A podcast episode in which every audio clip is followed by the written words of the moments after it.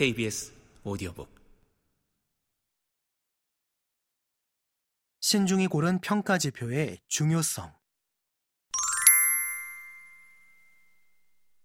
만약 비즈니스 문제를 해결하기 위해 머신러닝이 적합하다고 판단하고 개발 조건이 충분히 갖춰졌다면 본격적으로 프로젝트를 진행할 수 있다.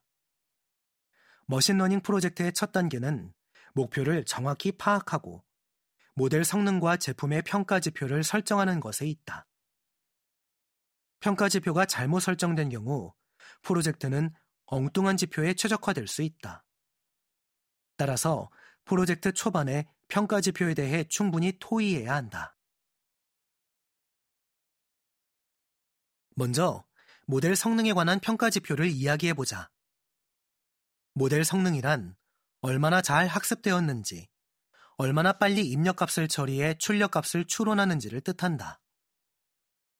위에서 언급한 악성 댓글 분류 모델의 경우 정밀도, 재현율 등 평가 지표를 통해 모델이 얼마나 잘 학습되었는지 파악할 수 있다. 이를 위해 학습용으로 쓰지 않은 데이터를 학습된 모델에 테스트한다. 예를 들어 전체 데이터가 100이라면 그중 70에서 80은 학습용, 나머지는 테스트용으로 쓸 수 있다.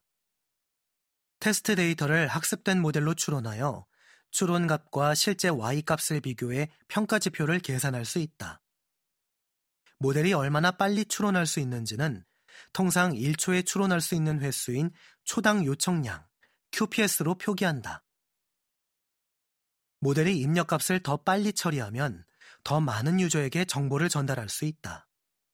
구글, 빙, 네이버 같은 검색 엔진 서비스에서는 latency, 검색 후 결과가 나타나는 시간이 매우 중요하기에 추론 속도가 밀리초 단위로 빨라야 한다. 딥러닝에서 인공신경망은 어떻게 추론 시간을 줄일 수 있을까? 사실 은닉층을 늘릴수록 훨씬 더 복잡한 모델을 학습시킬 수 있다는 장점이 있다. 하지만 층이 늘어나고 인공 뉴런의 개수가 늘어나면 처리해야 하는 계산량이 많아지기 때문에 추론 시간이 늘어날 수밖에 없다.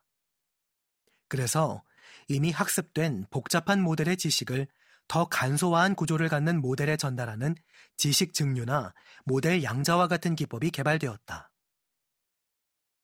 지금까지 모델 성능에 관한 두 가지 평가 지표를 살펴봤는데, 이는 오프라인, 서비스와 전 단계에서 테스트할 수 있는 지표다.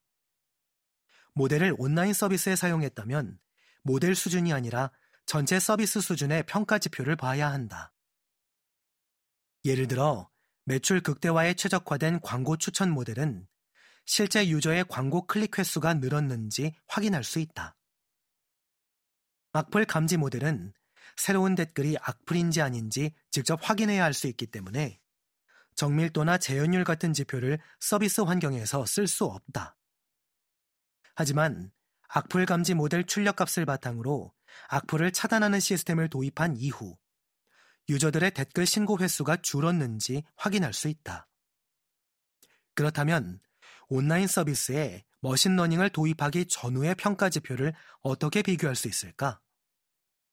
보통 임의로 뽑은 유저들에게 일정 기간 동안 A-B 테스트를 실행한다. A-B 테스트란 유저 그룹 A에는 머신러닝을 도입하기 전 서비스를 유지하고 유저 그룹 B에는 머신러닝을 도입한 후 서비스를 적용하여 A와 B의 행동 패턴 차이를 보는 것이다. 단, 웹사이트나 모바일 애플리케이션에서 A-B 테스트를 진행할 때 악영향을 미치면 안 되는 중요한 비즈니스 지표들이 있다. 일일 방문 유저 수, 일일 매출 등이다. 이와 같은 지표에 직접적으로 악영향을 미칠 경우 기업 가치에 타격을 일으킬 수 있으니 주의해야 한다.